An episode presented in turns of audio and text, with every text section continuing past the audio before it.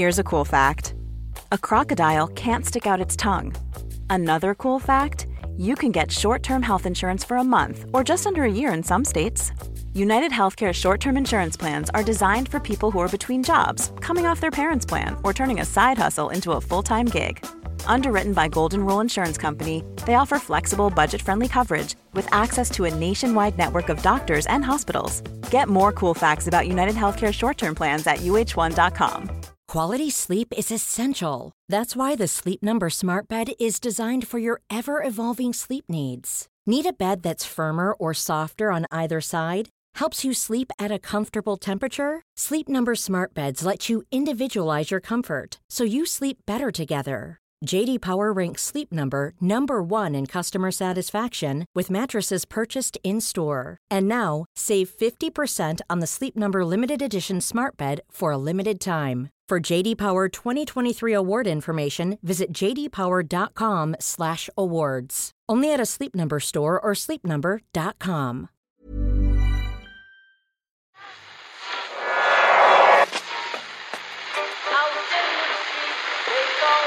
What is that? That's the second time it's gone off.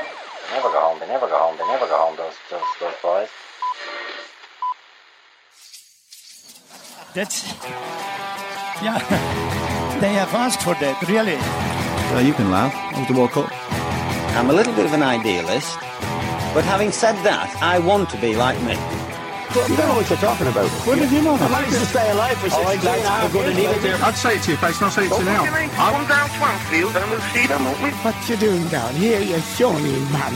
It's the Irish Times Second Captain's Football Podcast. Oh, my David and Ken Early here. Hi, Ken. Hi, Owen. How are you? I'm feeling amazing. I know this FIFA stuff, it's all terrible for football, but it's bloody good for Thursday podcast, Ken. It is. I'll tell you that for nothing. Right, we're in the middle of the biggest FIFA corruption story probably of all FIFA corruption stories, and there have been quite a few. It's almost impossible to pick out the highlight of all the events over the last day and a half, but I quite like this nugget from a piece by Michael Schmidt and Sam Borden of the New York Times. They were up bright and early yesterday morning to witness the Swiss. I don't know if they had a tip-off, Ken. It seemed as though it was either extremely briefly or maybe somebody mentioned there might be something happening. They witnessed the Swiss law enforcement officers hit the lobby of the rather plush, it's Bar Lac, is that it? Bar Lac Hotel in Zurich. So this is from the piece. The concierge was, but essentially these two boys were amazed at how, I don't know how many takedowns Schmidt and Borden have seen, but it sounds like they're quite familiar with how the US go about these things, and they're amazed about how polite everything was and how ordered everything was in this Swiss effort. The concierge was instructed to call one executive's room, and one of the most significant takedowns in international sports history was underway. Sir, the concierge said in English, I'm just calling you to say that we're going to need you to come to your door and open it for us, or else we're going to have to kick it in. The concierge have to carry out the threats. Good morning, sir. Good morning, sir. How are you? Yeah, we're going to have to kick your door in now. Yeah. Police are here. You saw the photograph of the concierge with holding aloft a discreet veil of what looked like an extremely expensive Egyptian cotton sheet. I love that, yeah. To create a little tunnel of discretion for the disgraced FIFA official. We don't know who it was because the concierge heroically shielded him from being papped.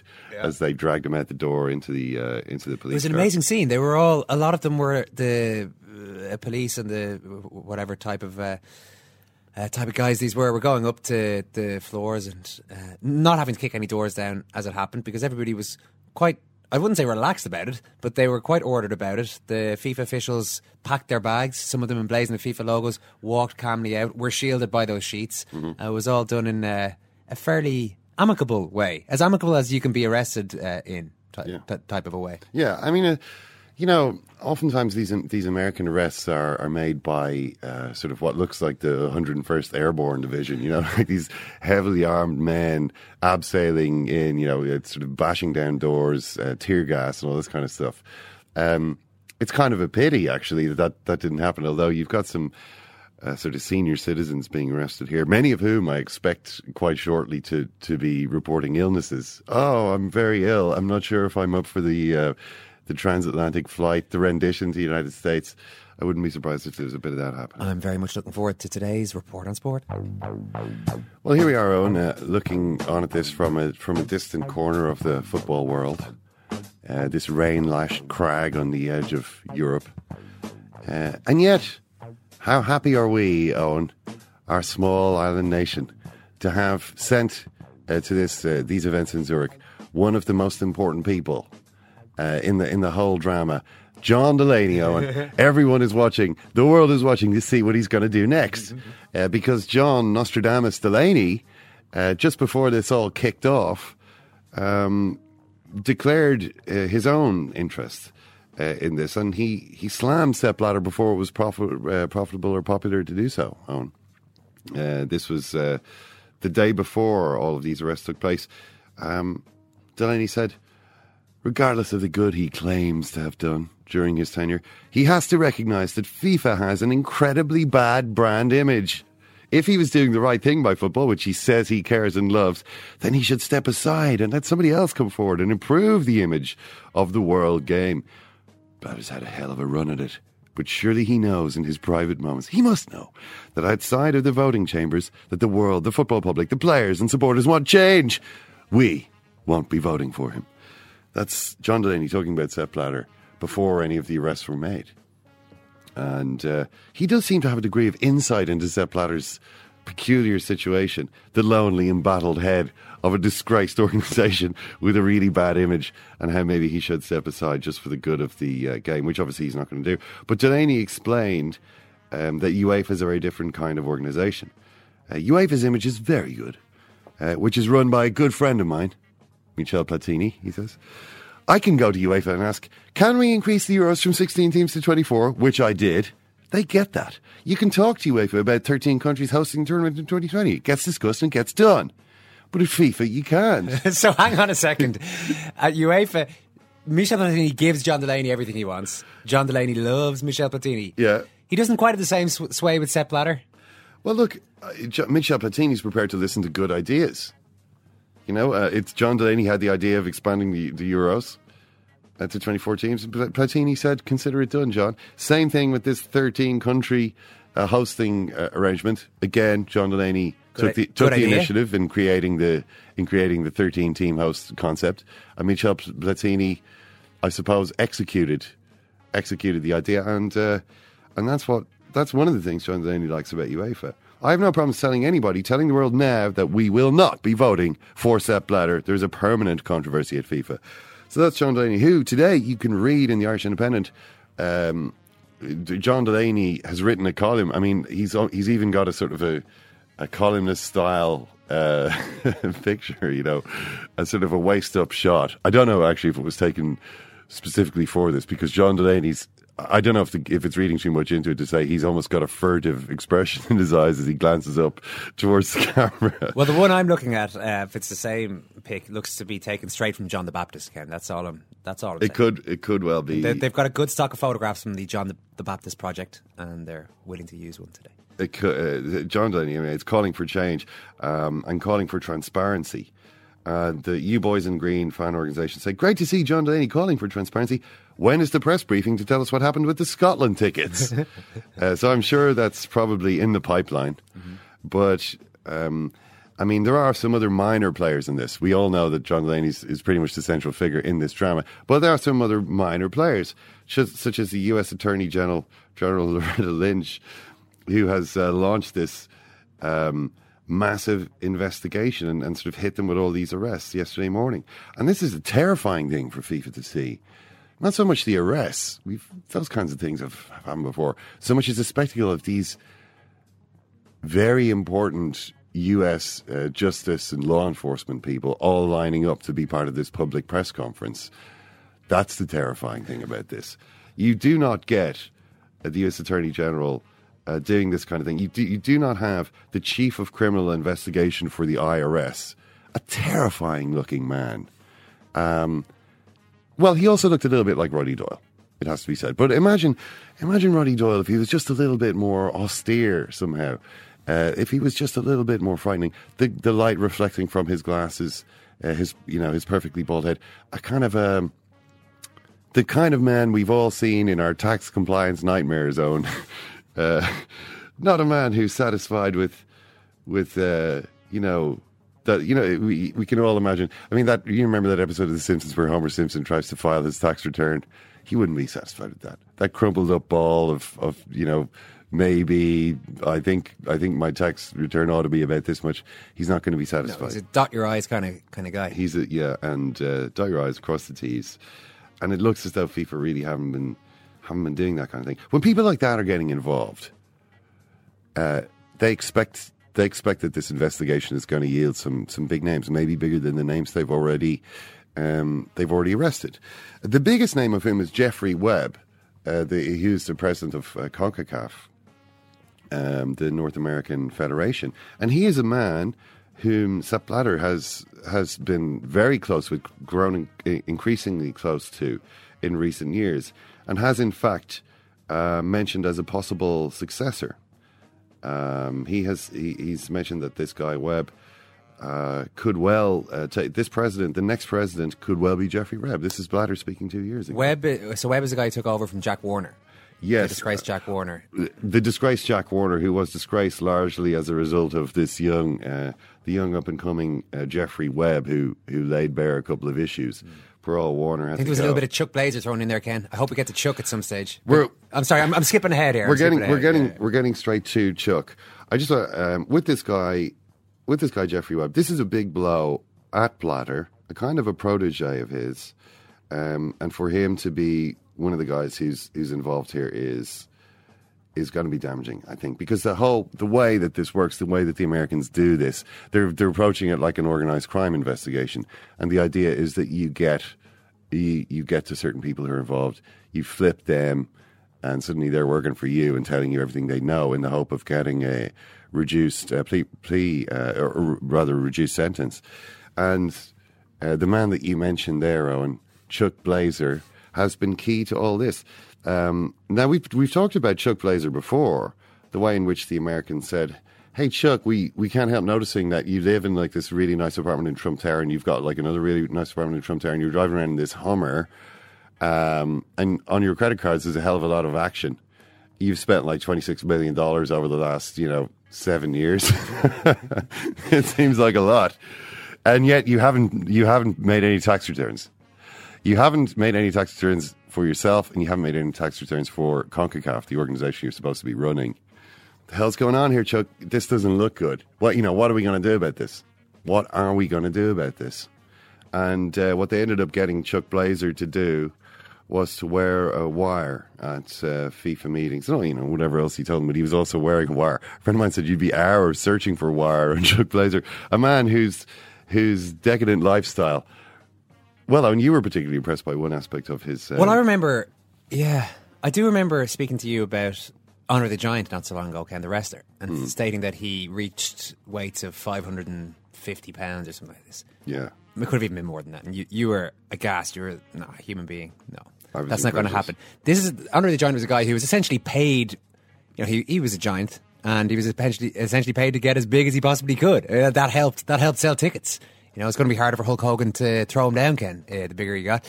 Chuck Blazer managed his opulent lifestyle, his enjoyment of the finer things in life, helped to build him into a size of 450 pounds, apparently. Yeah, a truly gigantic... I was quite struck by that weight. A truly gigantic man.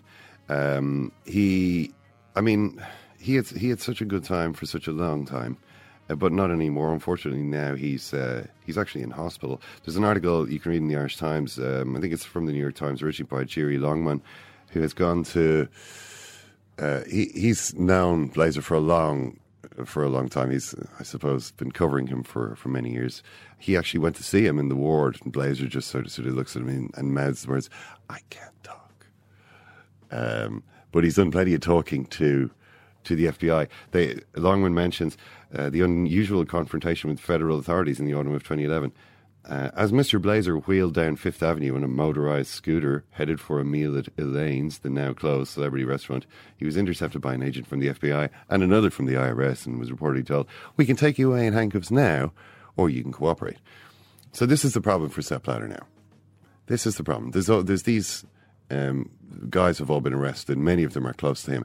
There's another investigation. It's not just the Americans. There's also the Swiss who have taken in for questioning 10 former members of the FIFA Executive Committee. Their investigation, the American investigation, has to do with essentially bribes, corruption, racketeering, they call it in their most menacing sounding language, because racketeering means, you know, they consider it to be organized crime. You know, if you're getting charged in the racketeering laws, you're in trouble. No, you hear racketeering, you think mafia. Yeah. That's the way. That's the association I would have. John Delaney said on the radio yesterday, this is like something out of a mafia movie. Once again, he's got his finger on the pulse of this whole thing. He understands exactly how all this works.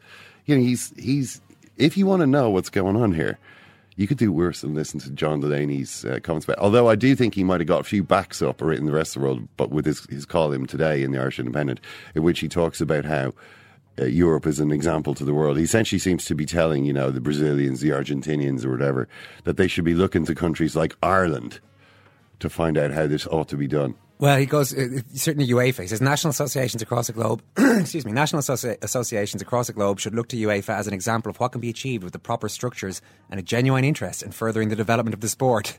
Yeah, I'm not sure how happy I'd be if I was sitting there in my Buenos Aires, the equivalent of the FAI of Buenos Aires, of Argentina, in my plush office there, thinking, hang on a second, we've done okay over the years. Yeah, look, he's... You know, he's an example. He's a light to the world, and hopefully the world will wake up to that.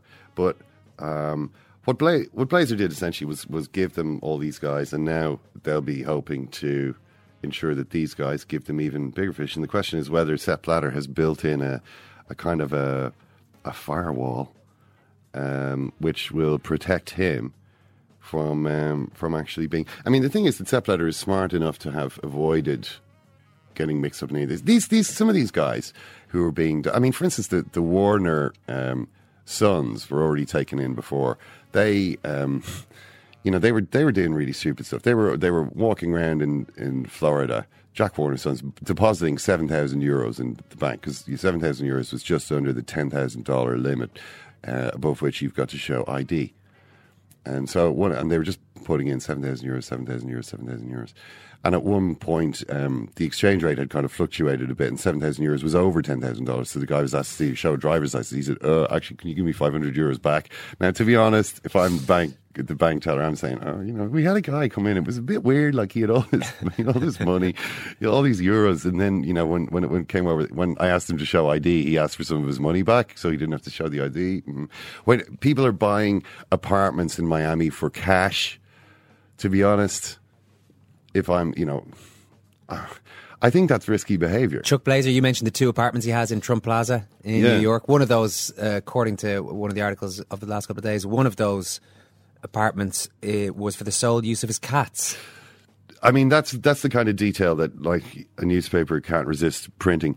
The truth was that it was kind of his office, but yes, the only people who lived there were his cats, and I suppose in a sense it was their house. I mean, he said it was an office, but I mean, this is the guy who's been kind of trying to pretend these things were business expenses. You know, his $48,000 Hummer, you know, his apartments in... In fairness, there were a bunch of those cats in there, so it was reasonable. It was like a J1, bunch of J1 students. Yeah, they were 7 or 8 cats all bailed into a small little... Well, I would say probably quite large apartment there in Trump Plaza. Look, all the apartments there are reasonably nice. I mean, the question is whether any of them will have any actual dirt on Sepp Blatter. I mean, that shouldn't be the question. The question really should be, this organisation is a big chunk of FIFA has just fallen off. You know, it's incredibly embarrassing. It's a huge scandal, and yet Sepp Blatter supposedly tomorrow is going to run again for election and probably win. And it's a disgrace, you know, by anyone's standards. But, you know, disgrace in itself that's not really a problem. What could be a problem is if the Swiss authorities decide, you know, the guys are really making us look bad at this stage. Switzerland and the United States have been having a few issues in recent years. The United States is angry that Switzerland's famous banking system, famously discreet, similar to the world-class service you get from the Bar Lac concierge, the Swiss banks will, you know, they don't ask questions. I mean, that's their international reputation is based on that. And there have been some the Swiss banking system's had some problems in recent times. For instance, Uli Hoeneß didn't think that his Swiss bank dealings were going to suddenly become public, and yet they did. You know, that was a breach of the famous discretion, you know, unintentional, of course. You know, someone got this information who knows how that happened. But, you know, the United States essentially are a little bit unhappy that that the Swiss have been helping some of their citizens, or rather the Swiss system. I'm not saying the Swiss have been deliberately conniving with these people, but, you know, the way the Swiss system works with its world-famous discretion has been helping US nationals to avoid paying tax, which they really don't like in the United States. They really don't like that. So they've been kind of saying to the Swiss, we don't like what you're doing here. If the Swiss decide that, hang on, you know, maybe if we were to help the Americans with this, that might be a kind of, you know, given that we've been having these tense discussions in recent years, maybe if we were to give them a few heads on plates in this particular instance, or help them with that, then, you know, those kinds of questions are dangerous for Sepp Blatter. I mean, at the moment, his position still looks strong, but there's no telling where the ground might fall. Does it still look strong despite all of this? It still does, yeah. I mean, what would it take for not? Because as you say, he's too smart and too powerful to need to get involved in the lower level kind of stuff that we're talking about with some of these characters. Yet he has presided over all of it. I mean, he's the boss, and he's been the boss for all these controversies that have happened over the years. So if the only way to actually get him is to catch him red-handed at something, he won't be caught because he's not doing anything that we can see anyway. There's no need for him to do anything. There's no need for him to take any money. No. He. I mean, for instance, the brilliant Bloomberg article that was written back in April by Tarek Panja and a couple of other guys from Bloomberg, really good kind of profile of Blatter and the organisation. You know, talking about him touring around. You know, he stays in every night in like a $3,000 a night hotel suite. You know, he doesn't need to. That's just all in expenses. He essentially has this incredibly opulent lifestyle, which is all just paid by FIFA expenses. And he gets paid a ton of money by FIFA. There's no need for him to take any money. He literally can't. He couldn't. Even if he was to take money, he couldn't spend it. You know, there's no need. I mean, really what it has to do with he's kind of presiding over an organization which, you know, clearly is rotten on several fronts. People are just like, oh, you know, making money off bribes. That's just the way you do things here. He's not taking any money himself, but he's allowing all this to happen. Oh, of course, but we knew that. We know that. We knew that before. We know that now. And yet you're saying he's still in a strong position. Because his position, he's only accountable to his own organization. The only judgment that he faces really is by the presidential vote, which is supposed to happen tomorrow, and all of these national federations will still vote for him. Albeit he tends to have very positive relationships with, you know, world leaders, these kind of characters, which may change now. This is so big that it depends which world leader you ask. I mean, David Cameron's talking about this now today. He says he supports Prince Ali, the Jordanian prince who's running against him. So he's against Blatter, but he was humiliated, of course. He went over to personally lobby for the England bid for the 2018 World Cup, and it went to Russia. Prince Ali suddenly has to get a plan together here. Oh, hang on. I might have a half a chance here. What am I going to do if I'm FIFA president? He certainly didn't expect to win this. But speaking of Russia, Vladimir Putin has also spoken about this. He's not impressed by what's going on. He says, unfortunately, our American partners are using these methods in order to achieve their own selfish gains. It's illegal to persecute people.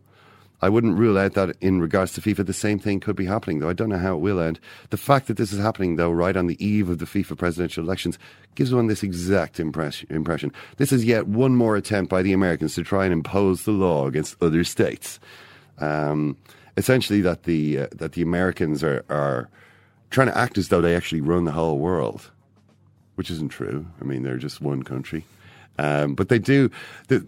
America does have a long arm, legally speaking. I mean, pretty much every country in the Americas is kind of, I'm not saying part of their imperium, but it is. You know, all of those countries have extradition treaties with the United States. Most countries have an extradition treaty with the United States. Russia doesn't. Qatar doesn't. Andorra doesn't. But most countries in Europe do, all the countries in the Americas, a lot of the African countries. You can still find a lot of African countries where you'll be safe from a US extradition. And the same throughout Asia, you know, you can find countries. But most of the type of countries Sepp Blatter might like to spend the rest of his life in do have an extradition treaty with the United States, unfortunately, including Switzerland. Putin is saying it's another attempt to try and impose the law against other states. I'm absolutely sure it's an attempt to try and stop Blatter from being re-elected as FIFA president, which is a grave breach of the principles of a functioning international organisation. Pressures have been applied on Blatter to force him to take the 2018 World Cup from Russia. We know his position, which has nothing to do with any kind of special relationship between Russia and FIFA. He thinks sport and politics should be separate. In terms of these arrests, it looks very strange at the least. These arrests took place at the request of the Americans, and they're accused of corruption. Basically, a bit of a rambling statement from Putin, but you can see what side he's on. He's very much President Blatter hasn't done anything wrong here. Yeah, he very much wants to keep that World Cup in Russia. Yeah, I mean, we know what the Americans are like. But funny, the more direct, looks as though the investigation with the more direct impact on the Russian and Qatar World Cups would be the Swiss one. Would be the Swiss one, because they're looking specifically at those two World Cups. But he can't complain that the Swiss are acting as though, you know, are acting as though they're the world police. This is something that's happening in their own country. If they want to look at it, even Putin can't really complain about that. So I mean, it's amazing. It's just an amazing thing, you know. You've got prime ministers, presidents, all lobbing insults around. Sepp Blatter, no one's seen him yet. He supposedly has had a meeting with representatives from the 6 confederations of FIFA. That's today. We don't know what's happened there. And he's cancelled the series of appearances that he was supposed to make. I mean, this was just supposed to be coronation week for him. He was supposed to be just wandering around and, you know, being applauded by people. Instead, he hasn't done anything. So I'm sure he'll have to at some point. And everybody's looking forward to that. But just what a disaster for them, really. And I can't wait to see what John Delaney's going to do next. That's the end of Kennedy's Report on Sport. Oh dear. Bakery, got involved in a logistics company in Waterford, partly involved in a furniture shop in Athlone. We leased a pub in Tralee. John Delaney could run anything. Ah, okay. Yeah, well, when he comes up then give me a shout, will you? I'm off to see the Queen tomorrow too, don't forget that. Oh dear. We're going to keep talking about this now because David Goldblatt is ready to go, author of The Ball is Round, A Global History of Soccer, among many other books. David, it was such a stunning day yesterday, such an exciting and historic day in so many ways. But now that the dust is settling a small bit, Sepp Blatter has seen off a lot of crises over the years. How is this one? Is this any different? And if so, how is it different? Oh, it's very different. The first thing is that the American state is involved. The FBI has finally got its teeth into the networks of corruption and bribery within the global football world. And, you know, they don't mess about, and they will take you to court and they will extradite you. And if you look back to the Salt Lake City bid in 2002 for the 2002 Winter Olympics, that's what finally broke the IOC and forced a measure of reform when the FBI got involved. We've also got to change because Swiss law has changed. Until recently, it was not illegal for bribes to be passed around international organisations on Swiss territory, would you believe? But that law has been amended, and now the Swiss Attorney General's office is on to FIFA. So this is, you know, this is a kind of legal and political situation that is completely unprecedented. People are going to go to jail at the end of this, and it will not be possible to go back to the old order. The way in which FIFA has dealt with past allegations of corruption. So yeah, we're in new territory. Which do you think is a more dangerous investigation from Sepp Blatter's point of view, the American one into bribery or the Swiss one into the 2018 and 2022 World Cups? Dangerous in what sense? Dangerous for him personally? Yes. Or for the kind of organisation as a whole? I mean, so far, you know, Blatter appears, you know, he's not a man who puts his hand in the till. No. He draws a splendid salary, which he keeps secret from us, and has an absolutely stupendous expenses account. But I have never heard a plausible allegation that he has been directly involved in that kind of activity. So at that level, I'm not sure. You know, we'll see. I mean, you know, I'm prepared to believe that anything could come out. But I'm not sure that he is personally in danger from either of those. But, you know, Blatter's only life is being FIFA president. I mean, that's part of the problem. You know, he can't imagine doing anything else or being anything else, and he will hold on just as long as he can. And there, I think, you know, the biggest danger is, well, it's the two things combined. You've now got football associations, sponsors beginning to speak out in a way that has never happened before. And I think even for an escapologist of his brilliance, it will be difficult to actually hold on to his post in the medium term. Well, I mean, what about the extreme short term? There's the presidential election, which is still supposed to go ahead for tomorrow. I mean, it's hard to read the runes. I mean, you know, until yesterday, it was a done deal. The Blatter's coalition of delegates from Africa, in particular, parts of Asia, Latin America, ensured him victory over Prince Ali. Prince Ali's camp and his allies in UEFA this morning are saying, no, we want the election to go ahead. We still think we can win. Maybe enough votes can move. Maybe this will actually begin to shake that coalition, and some of the people who previously would have voted Blatter are thinking, maybe I need to be with a new winning team. It's really hard. I mean, I'm sitting in my office in Bristol rather than on the ground in Zurich, so it's really hard to know how that will go. I would still back Blatter for the moment to make it. But you know, how long he can last after that, even with his kind of shameless attitude to public disgrace, is another matter. David, maybe you can explain something to us, because okay, we can kind of understand how Sepp Blatter's political power works. I mean, he commands the loyalty of lots and lots of confederate or national confederations of various sizes, a lot of them small, and largely based on the fact that he's kind of at the centre of this web of patronage. FIFA are doling out money in the form of the financial assistance program and the goal program. So on average, I think we're talking about $3 or $4 million a year to each of these little countries, and the smaller the country, the bigger $3 or $4 million is. So people have always been loyal to him on that basis. But what I don't understand is that anybody who occupied Sepp Blatter's office could dole out $3 or $4 million a year, and I would expect them to do that. I mean, what else would they be doing with their money? So why does doing that get him sort of this personal loyalty from everyone else? I mean, surely they could vote for anyone and get the same amount of money. Sure, people underestimate Blatter. I mean, in person, he is a remarkably charismatic man. He's been doing this job as General Secretary for 17 years. He was João Havelange, his predecessor's General Secretary, and learnt at the feet of the master who created this whole apparatus. It's not merely instrumental. People like him. On a number of occasions, he has made a real difference. For example, you know, in Africa, he was instrumental in securing the World Cup for South Africa, defended the rights and interests of African nations, to host a World Cup when there were a lot of criticisms. Some of them, you know, I would say, you know, with a measure of veiled racism to them, coming out of the global north saying Africa can't possibly host a World Cup. When people wanted to ban the Vuvuzela at South Africa 2010, Blatter said, you know, this is the sound of Africa. You've just got to deal with it. And for that reason, you know, he has built a very considerable constituency. So we underestimate him at our peril.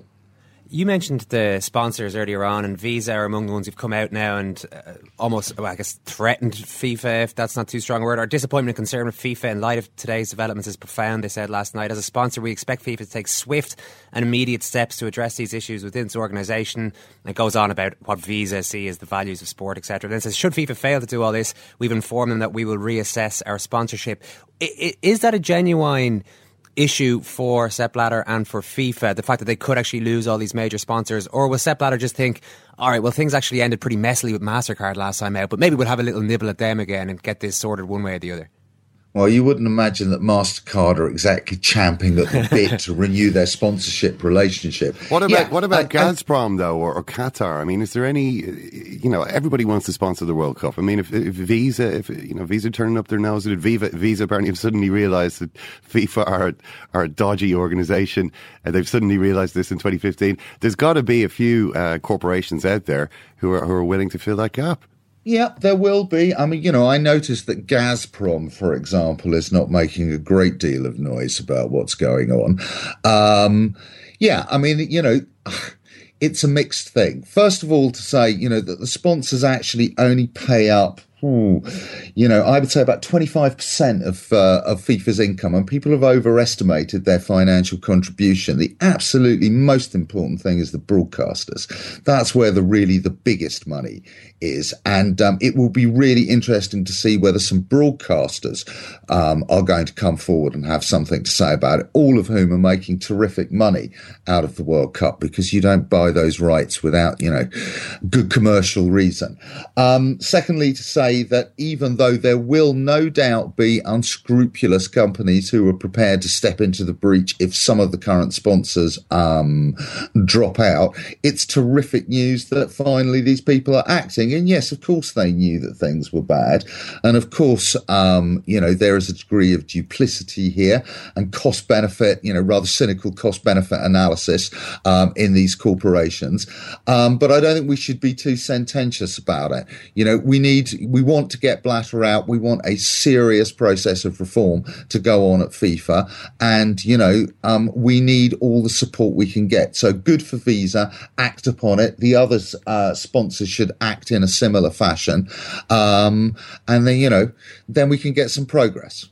You say we want to get Blatter out, David. I mean, you know, who's we, I suppose, in that instance? It seems everybody in Europe wants him out. I mean, UEFA is totally against Blatter now, you know, openly speaking against them. But nobody seems to want to follow their lead. I mean, we've got, for instance, the FAI's chief executive, John Delaney. He's actually written a column in one of the papers here today talking about how Blatter's got to go. And he mentions in it that UEFA have been champions of good governance throughout all this. But the rest of the world seems really unimpressed. Nobody seems to want to follow UEFA's shining lead here. Why is that? Well, first of all, it's not just about football associations. I mean, of course, that's the constituency that ultimately has got the vote in the election for the presidency. But when I say we, I mean, there is a bigger global football community here. And, you know, Nigerian football, African football, football in Latin America is not properly represented, you know, by the confederations or the national associations. Indeed, quite the contrary. Often these people have interests and act in a way that is contrary to the interests of players, football fans, grassroots football, you know, and all the people, you know, to whom football, you know, gives so much pleasure and joy. And that constituency, I would say, across the world, vast majority of football fans who are engaged with this at any level want some profound change. Just on UEFA, David, there's I noticed a tweet last night from Owen Gibson. It's actually about something Tim Vickery said. Tim Vickery, based in South America for a long number of years, obviously. And Vickery said UEFA needs to engage with the rest of the world and offer a better alternative rather than throwing their weight around. Is there a sense that nobody's really offering this great alternative? There was a good Bloomberg article following Sepp Blatter on the campaign trail. And in most places, he was the only one allowed to speak. He would give a presidential address. And this is when Figo and a few others were still involved. But when he was allowed to speak in front of the Figo pretty much offered the same thing Sepp Blatter was offering in terms of, we'll give even more grants, we'll give even more money. Is there a sense that nobody really from UEFA or anywhere is actually offering a proper alternative to Sepp Blatter and a proper alternative to the way things are done in FIFA? Yeah, no, Tim Vickery is spot on. I mean, I think we've got to start from the position that it's a good thing that the global game has a global governing body. You know, I mean, that's what we're all trading on and arguing is saying this is the great cosmopolitan, you know, celebration of humanity. So we need a global organisation, not a European organisation. And we need one that demonstrates financial and political solidarity between global north and global south. And, you know, for all its faults, FIFA has delivered on attempting to to, you know, transfer some money, expertise and support to places where, you know, the football economy is grim. I mean, of course, what happens to the money when it gets there is often not a pretty story, but that's another matter. So we need to retain, you know, global solidarity rather than European domination for sure. Do we know what that looks like? No, because nobody's really given any thought to it. And to expect, to be honest, everybody else to come up with it right now, this minute, with a kind of formed plan is a disaster. The whole point of the exercise is we need to move beyond just, you know, UEFA and the football associations being part of this conversation and open it up to a much wider constituency. And then we're going to get the ideas, then we're going to get the alternatives, then we're going to have a process that can create a democratic, transparent FIFA, you know, that actually can deliver on the promise, you know, and the aims of the organization, rather than just saying, you know, let's do this now. This is going to take time. You know, it took 100 and whatever years to get to this this mess. It's going to take some time to get out of it. All right, David Goldblatt, brilliant stuff. Thank you. My pleasure. Thank you. Yeah, I take on board what David's saying there about there needing to be a long-term plan in place, and that it is about way more than simply UEFA. It obviously has to be, but the election is tomorrow.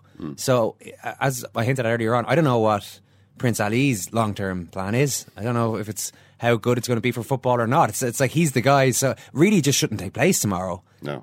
If there's so much on this now that if Blatter just gets railroaded in, as could well happen, then we're stuck with Blatter for God knows how much longer. It seems, I don't know how a break can be taken at this stage for there to be actually some sort of thought put into how this is all going to work long term. Yeah, I mean, just because Blatter is elected tomorrow, if he's elected tomorrow, doesn't necessarily mean that he's going to see it out. No, but he's, you know, he can say, look, that was the end of the most difficult week in many years for FIFA, and yet my friends around the world still voted for me. I still have the mandate of my people. That's the way he thinks. Yeah, I'm sure that's the way he put it. You know, but it doesn't necessarily mean that if you know he could be elected and then his position could be made untenable. I mean, something could happen. You know, someone, one of these guys who the Americans are investigating now might roll, might sing, you know, might reveal things which made Sepp Blatter's position untenable. It could be that it could very well be the case. You know, there's the issue of the sponsors. I mean, David, as David was saying there, maybe it's not as though, you know, FIFA's big income is from broadcasting, but still, sponsors is an awkward one. You know, if you've got sponsors dropping out and saying this is a disgrace, sooner or later, you know, what about the executive committee looking to Sepp and saying, Sepp, you know, what exactly is the benefit to us of having you as the head of this organisation? What exactly is it that you're bringing that nobody else could do? If the pressure on him as an individual gets so big, I mean, it is obviously a bigger thing than just Sepp Blatter, the individual. I mean, as David is saying there, maybe this is an opportunity to have a massive reform of all of these kind of malfunctioning national federations around the world. And it's not, maybe, you know, the idea that, oh, it's just Sepp Blatter. You know, it's not just Sepp Blatter. But it does, he's just so brazen. You know, that this has been going on, that he's allowed the sort of world sport to be governed in this way for so long and has just let it go on because it suits him. And it's just, it's pretty despicable. And the idea that he could just keep going, despite all this, it kind of does stick in the craw. David scoffed at my notion that maybe MasterCard would pick up the slack if Visa were to leave. There were issues there. I mentioned it was a messy divorce between MasterCard and FIFA. This was from that Bloomberg piece you mentioned earlier on, Ken. In 2006, MasterCard sued FIFA in US federal court for betraying it for rival Visa in a renewal of its deal. MasterCard had paid almost $100 million to be a World Cup sponsor for the previous 16 years. This time around, this is back in 2006, FIFA's new director of marketing, Frenchman Jérôme Valka, who's moved up in the world since, simultaneously negotiated a deal with MasterCard while he and his team fed details of those discussions to FIFA, to Visa, I should say, which eventually got the contract. Stunned, MasterCard sued, arguing it hadn't been given its contractual right to match other offers. US District Judge Loretta Preska, in ruling against FIFA, wrote, FIFA's conduct in performing its obligation and in negotiating for the next sponsorship cycle was anything but fair play. knifing FIFA with its own slogan. So that's why. And at that stage, MasterCard, I think, had the option to bid again, whatever it might have been. They said, no, listen, we'll take the settlement here and we're not working with you guys again. So just to clear up what was going on. We would rather not sponsor the World Cup and lose out that big advertising opportunity, which we think is worth it, because we just are not prepared to work with you anymore, you stink, was basically what MasterCard said. I mean, there's amazing things in that article. There's one thing which I just thought was incredible. This is that Bloomberg piece you mentioned. Some of the worst offences have gone unpunished. I'm just going to read this out because this was amazing when I read it. On the afternoon of January 12, 2010, an earthquake rocked Haiti. We all remember that, right? Massive humanitarian disaster. Right as the board of the nation's soccer association was meeting in its Port-au-Prince headquarters, the president, Yves Jean-Bart, escaped lightly injured as the building collapsed. Rubble pinned coach Jean-Yves Labaz, who died along with at least 31 others. 31. This is just in the FAI of Haiti, let's say. The next day, when the phones were back up, Blatter called Jean-Bart and pledged help. FIFA said it sent $250,000 in aid to the head of the North and Central American soccer at the time, Warner, in Trinidad and Tobago. A contributor from South Korea sent an additional $500,000. Jean-Bart says he got only a fraction of it. At first, quote, we got a small shipment of rice, but if you count it up, it was worth less than $10,000, he says. Additional assistance for reopening offices, running matches and other items brought the total aid received to just $429,000, he says. After Jean-Marc complained to FIFA and the Regional Confederation, Warner drew up an accounting of how the money was spent. A copy obtained by Bloomberg Businessweek shows receipts of more than $229,000 for generators, food, blankets and other supplies from a Trinidad company whose address doesn't appear to exist.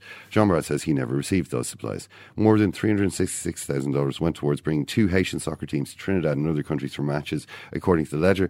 Their flights were arranged by a Warner family travel agency. Their lodging was at Warner's conference centre, the one he built with FIFA money. Warner dragged Jean-Bart into it too. The final section of the accounting shows $30,000 allocated to pay for Jean-Bart's daughter's medical school bills.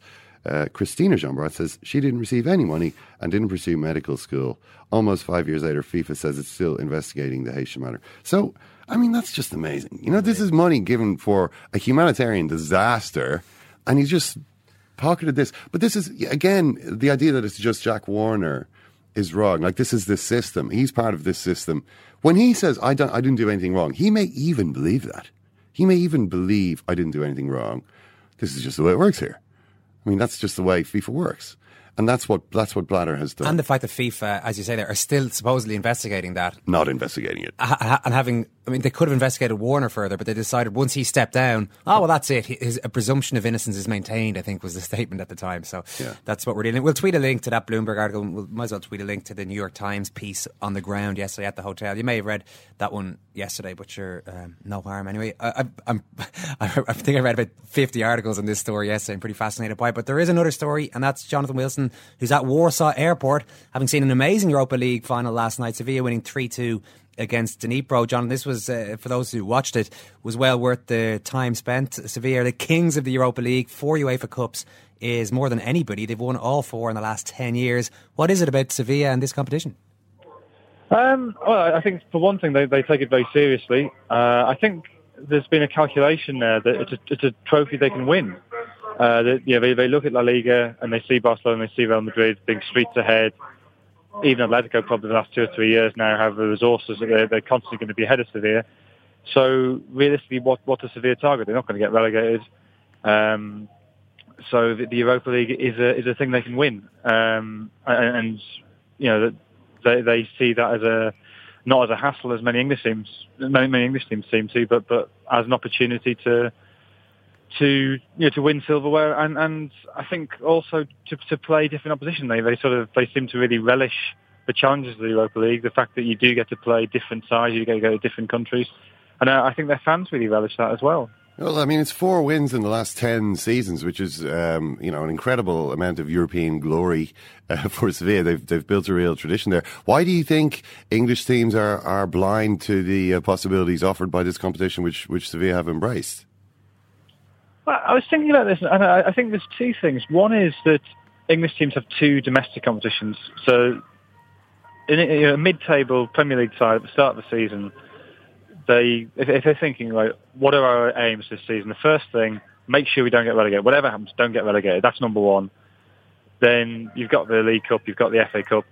And only then, I guess, do you start to think of the Europa League, that in terms of prestige, it's still probably in English minds lags behind those other two domestic competitions. It's always the fourth front, and it's the first thing to give. I think there's a psychological issue with English clubs that, for some reason, playing on a Thursday night really seems to bother people. I don't really know why it's different to play Thursday, Sunday to Wednesday, Saturday, but there's something sort of in the inbuilt rhythms of English football which makes it feel something that's out of sync. But people seem very uncomfortable with it. So that seems to be a factor. But I also think there's not many teams in England who are in Sevilla's position of being utterly confident in their top-flight status and being able to prioritise something else. That once you get below probably the top 7 or 8 in England, you've got teams who go into every season terrified of being relegated, and that's always their first priority is to avoid that. Whereas Sevilla, I think, are pretty confident that even in a really bad year, they're going to finish 12th or 13th. They don't quite have that pressure of relegation. I also think that in Spain, the way the TV money is distributed, relegation doesn't have such a big financial impact as it does in England. There's not that vast disparity of sums on offer in the top flight to the second flight. So relegation is a risk they're more prepared to countenance, but it's actually not a risk that's particularly significant anyway. You're over there, Jonathan, in Warsaw. Obviously, the venue for the final of Euro 2012. It was one of the main venues in Euro 2012. Let's leave it there. Watching a team, Dnipro from Ukraine, the other host nation of that tournament. There's now a war on in Ukraine. And the next World Cup is supposed to be going to Russia. I wonder, was there much talk about this situation over there with all the Ukrainians in town and all of this stuff going down in Zurich with a bunch of FIFA guys being arrested? Was the 2018 World Cup a subject of discussion for anyone? The 2018 World Cup, I mean, every time it was raised, and it was raised a few times both with players and with the managers, it was dead battered very quickly of sort of, well, we don't really know what's going on. It happened in Zurich, you know, this morning, as they were saying yesterday, and you know, we've been focused on the game, so we're not really clear, which I guess is fair enough, but also an easy way of not having to answer the questions. What's certainly been true, what was very evident just wandering around Warsaw yesterday, then in the stadium, is how many Dnipro fans had draped themselves in the Ukrainian flag. That Dnipropetrovsk is in the, you know, it's predominantly an ethnically Russian city. It was a closed city in Soviet times, so there was a lot of Russians went to Dnipropetrovsk and settled there, you know, irrespective of people who are sort of indigenous to that area. And yet there was you know, they were all wearing the blue and yellow. And whether that's just the ones who travel to follow football, feel Ukrainian, I don't know. But certainly of the sample who were in Warsaw yesterday, there was a very pro-Ukrainian feeling. And I think you saw even after the semi-final, there was a sense of just getting to the final was making a statement for Ukraine. And players, I mean, Ruslan Rotan the day before the final was very clear that you know, he did the normal thing of, oh, yeah, football and politics, we should keep them separate. But then he went on to say, but this is our chance to give joy to the people of Eastern Ukraine. Fedorchuk, the other midfielder, he was much more prepared to take on the political connotations of it. And you know, he talked about the chaos was a word he used, the chaos in Eastern Ukraine and how footballers have a responsibility to try and give something back. So the significance of Dnipro reaching the European final, given the situation in Ukraine, that certainly was on people's minds. All right, Jonathan Wilson, listen, have a safe flight. Take care. Cheers, thanks. Yeah, a nice bit of generic background airport music there to spot a soundtrack to our interview there with Jonathan. What in terms of the explanations as to why English teams just don't dig the UEFA Cup anymore, can it, the Europa League? The fact that that Thursday night is seen as some sort of... it's shameful to be playing football on a Thursday night. It's weird, isn't it? Britain is a strange one, isn't it? I don't really get it. And it is true that it's something that people complain about. I mean, maybe it's just... It could, from the point of view of supporters are just annoyed to have to go to matches on Sunday. They'd rather go on Saturday. That's usually the day in England that you go and watch football. It's a bit different here, I suppose. Sunday is kind of our day. For like Gaelic football, yeah. Well, Saturdays increasingly with qualifiers over the years. Saturdays have, and these things usually just change organically. The weekend, the Saturday 3 p.m. kickoff idea is still some sort of a cachet there, but it has moved on. Yeah. It is. It's the best time, I think, for supporters to actually go and watch a game. Certainly in a country where you could be travelling from Portsmouth up to Newcastle, you probably want to be leaving nice and early and getting home at a reasonable time rather than getting there for whatever time on a Sunday night. Just, and the way that people do it, I mean, people go, well, have a few pints or whatever. Maybe they don't necessarily want to do that on Sunday. They've got to work the next day. It's like, oh, God, do I have to do this? Yeah. I don't know. But from the point of view of the team itself, I don't see how it should make any difference from the perspective of the players. I mean, the problem with it is, I think, that the competition is too long. I mean, when Tottenham won the competition in 1984, they had to play 12 matches, I think. Was it 12 or 11 matches? Whereas if they want to win it this time, I think it's 19, which is like half a league season. You know what I mean? It's insane, the number of matches that you have to play. I mean, I think it's too many. UEFA need to cut it down. They're a bit cynical about it. They just want to create matches, like to manufacture football content for Thursday night. That's why they have so many matches. They should cut it down a little bit, but I don't know. Maybe something we'll come back to. I almost lost interest in my own discourse. You're a bit like FIFA investigating one of your people, Ken. Listen, we'll just the UEFA Cup maintains there's a presumption of innocence maintained regarding still football. Still a very interesting competition. We've got another show coming out a little later. We're putting the finishing touches on that. That's going to feature a chat with US Murph about LeBron. And if there are any updates to be had regarding the FIFA story, we'll bring those. If Sepp Blatter spectacularly steps down in the next hour or so, we will reflect that in our later programme. In the meantime, thanks very much, Ken. Thank you too, Alan. Thanks a million for listening. You can follow us on Twitter @SecondCaptains. Check out irishtimes.com/podcast for all the other podcasts on the Irish Times platform. In the meantime, take care and thanks for listening.